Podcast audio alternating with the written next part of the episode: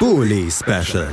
Die Vorschau auf den Bundesligaspieltag auf meinSportPodcast.de. Und willkommen zurück zum zweiten Spiel, was wir im Bully Special auf meinSportPodcast.de zum 18. Spieltag besprechen wollen. Logischerweise, ihr kennt die Chronologie, als echte Bundesliga-Experten, die hier regelmäßig reinhören, ist es dann auch das erste Spiel am Samstag und über das sprechen wir jetzt. Es heißt TSG Hoffenheim gegen Eintracht Frankfurt und dafür bei mir ist einmal Luis Löser von Hoffenews. Hallo Luis. Servus.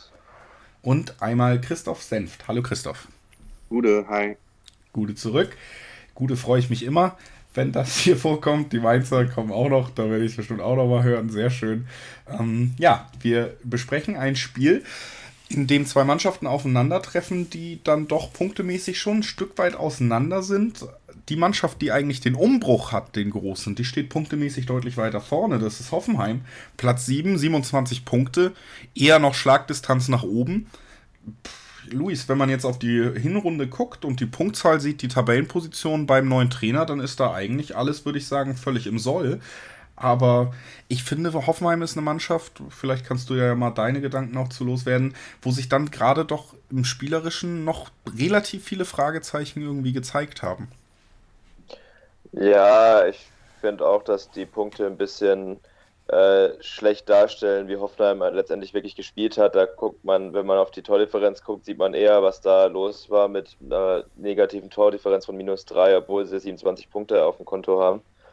Und da hat man sich eben lange nicht gefunden und auch immer noch nicht gefunden. Unter dem neuen Trainer Alfred Schreuder hatte zwischendrin dann halt diese Siegesserie, die immer noch schwer zu erklären ist, wo auch viel Glück dabei war, vor allem gegen Schalke, gegen Bayern der Sieg, der war zwar gut erkämpft, aber da kann man auch verlieren in München und deswegen kann man mit der Punkteausbeute zwar sehr zufrieden sein, aber mit der Art und Weise, wie die geholt wurden, noch nicht wirklich und wenn sich das nicht verbessert, dann ist auch die Punkteausbeute in der Rückrunde irgendwann unter dem, was man so erwarten könnte. Also so richtig überzeugt hatte ich, höre ich daraus, der neue Trainer dann noch nicht in diesem halben Jahr. Ja, ich bin da nicht so kritisch wie manche anderen Hoffenheim-Fans, die da teilweise schon den Kopf gefordert haben vom Trainer, aber man sieht halt einen deutlichen Rückschritt im Vergleich zu Nagelsmann, was natürlich verständlich ist, wenn man sich den großen Umbruch im Sommer ansieht, aber dann in der Rückrunde muss dann schon mehr kommen irgendwann. Also auch da muss noch Verbesserungen dazukommen, sagt Luis Löser. Und jetzt kommen wir zu Eintracht Frankfurt. Die sind zu Gast und da brauchen wir, glaube ich, gar nicht groß nachfragen, ob Verbesserungen dazukommen muss. Stehen auf Platz 13 mit 18 Punkten. Schlagdistanz nach oben eher nicht mehr gegeben, sondern vielleicht sogar die Angst vor ganz unten, denn da ist man gar nicht so weit entfernt. Nach Jahren jetzt tatsächlich, in denen man meistens begeistern konnte, hat man eine ziemlich unangenehme Hinrunde hingelegt, würde ich sagen, zumindest aus Fansicht.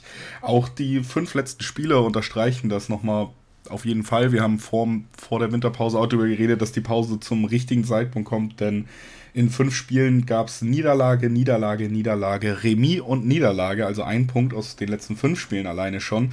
Die Pause kam zum richtigen Zeitpunkt. Bist du denn jetzt ein bisschen optimistischer, dass es in der Rückrunde anders aussieht, Christoph?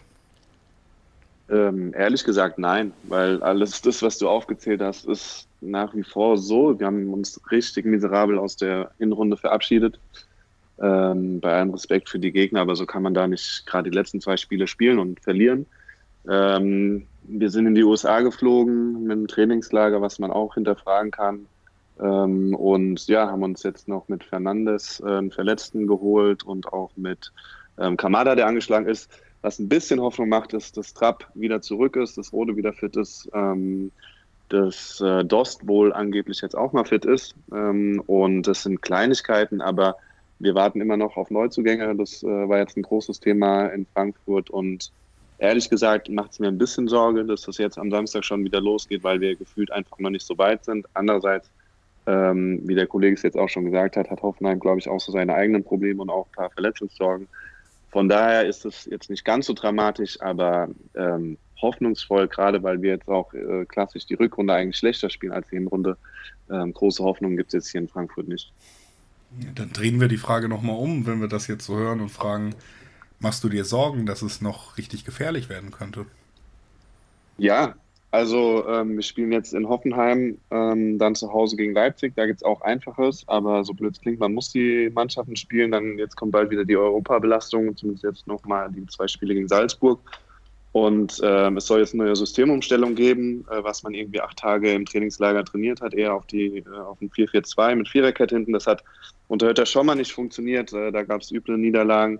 Und ob das jetzt das Richtige ist, in der Situation das wieder umzustellen, wobei man auch davon ausgehen sollte, dass Fußballer sowas eigentlich können sollten. Aber ja, es knirscht, es kriselt und klar, alle vermeiden irgendwie noch das Wort Abstiegskampf. Man hängt da im Niemandsland rum. Aber ich hoffe, dass den Leuten und auch den Verantwortlichen bewusst ist, welches Risiko sie eingehen, weil es wäre doch aus meiner Sicht logischer, jetzt Geld in die Hand zu nehmen, anstatt dann im Sommer das Riesenminus zu machen.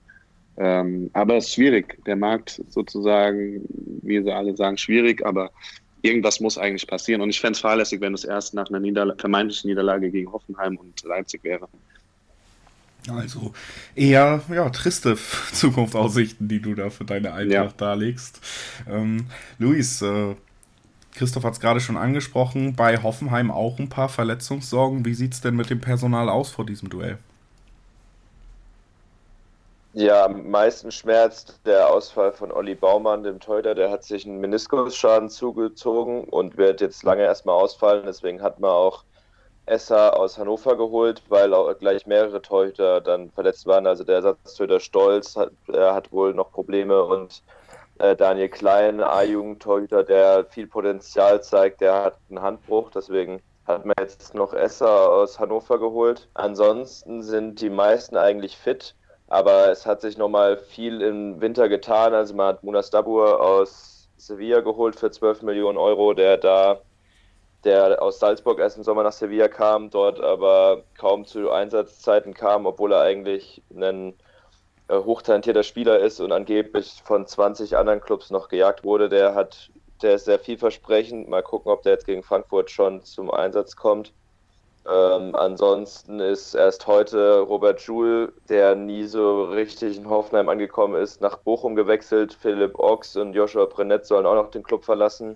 Und auch Lukas Rupp ist noch nach Norwich gewechselt. Also da sind viele Spieler, die einfach aufgrund des großen Kaders in der Hinrunde kaum eine Rolle gespielt haben oder jetzt zum Ende der Hinrunde dann nicht mehr eine Rolle gespielt haben, so wie Kevin Vogt, der jetzt erstmal nach Bremen ausgeliehen wurde, die jetzt in der Winterpause gehen. Das haben wir letztes Jahr schon mal gesehen, wo es dann sehr viele Ausleihen gab. Jetzt gibt es auch mal ein paar Spieler, die den Verein endgültig verlassen, nachdem sie ewig verliehen wurden oder keinen Fuß fassen konnten, hier bei der zweiten Mannschaft teilweise mitspielen mussten. Und deswegen steht es auch im Winter bei Hoffenheim das Transferkarussell nicht still. Auch heute ist auch noch der Nachwuchsdirektor gegangen nach China. Also da ist immer noch was los.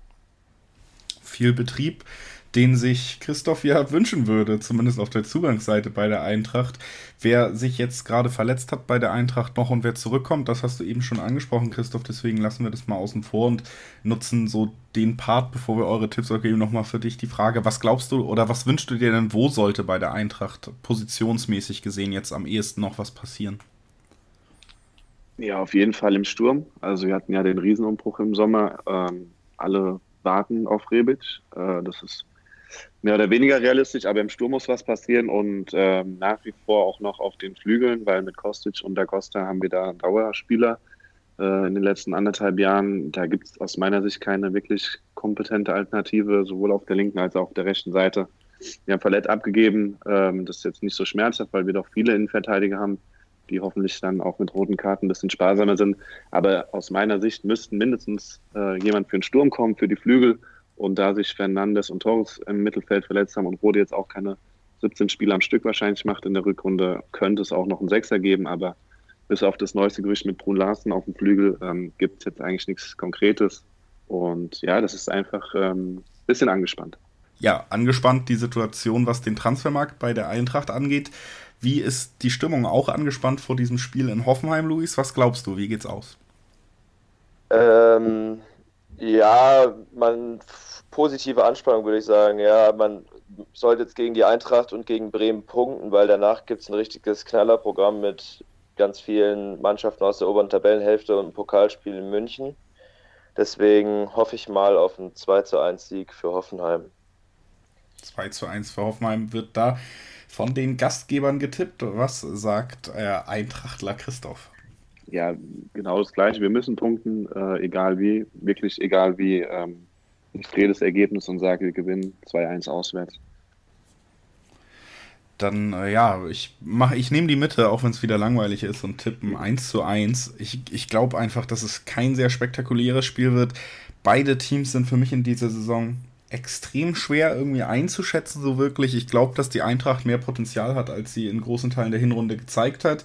Ich bin mir aber unsicher, ob sie in der Lage sind, das jetzt abzurufen. Und Hoffenheim, ja, generell irgendwie die Wundertüte, manchmal in der Lage, dann auch knappe Spiele für sich zu entscheiden, manchmal komische Entscheidung vom Trainer und dann auch Spiele, die verloren gehen, obwohl es nicht unbedingt so sein müsste. Sehr schwer einzuschätzen, deswegen mache ich es mir einfach und sage 1:1. Und bedanke mich bei Luis Löser von Hoffenews, dass er da war. Danke, Luis. Ich habe zu danken. Und natürlich auch bei Christoph Senft. Danke, Christoph. Gerne. So, das war unsere Spielbesprechung zu TSG Hoffenheim gegen Eintracht Frankfurt. Und wer möchte, kann natürlich gerne dranbleiben, denn gleich gibt es das Gespräch über Düsseldorf gegen Bremen und dann natürlich auch noch alle anderen Partien des Spieltags. Wenn ihr Bock drauf habt, bleibt dran. Ansonsten danke, dass ihr in diesen Take reingehört habt. Schönen Tag noch. Bully Special. Die Vorschau auf den Bundesligaspieltag auf meinSportPodcast.de. Die komplette Welt des Sports. Wann und wo du willst. Auf meinSportPodcast.de.